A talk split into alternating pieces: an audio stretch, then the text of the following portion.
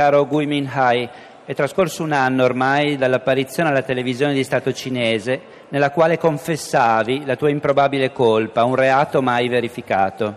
Non è difficile per me immaginare che cosa sia accaduto nel novembre 2015 quando sei scomparso nel corso di una vacanza in Thailandia e non è difficile immaginare perché insieme a te siano scomparsi altri quattro collaboratori della Mighty Current casa editrice con sede a Hong Kong, specializzata nella pubblicazione di libri proibiti che vanno a ruba tra i turisti cinesi in visita all'isola.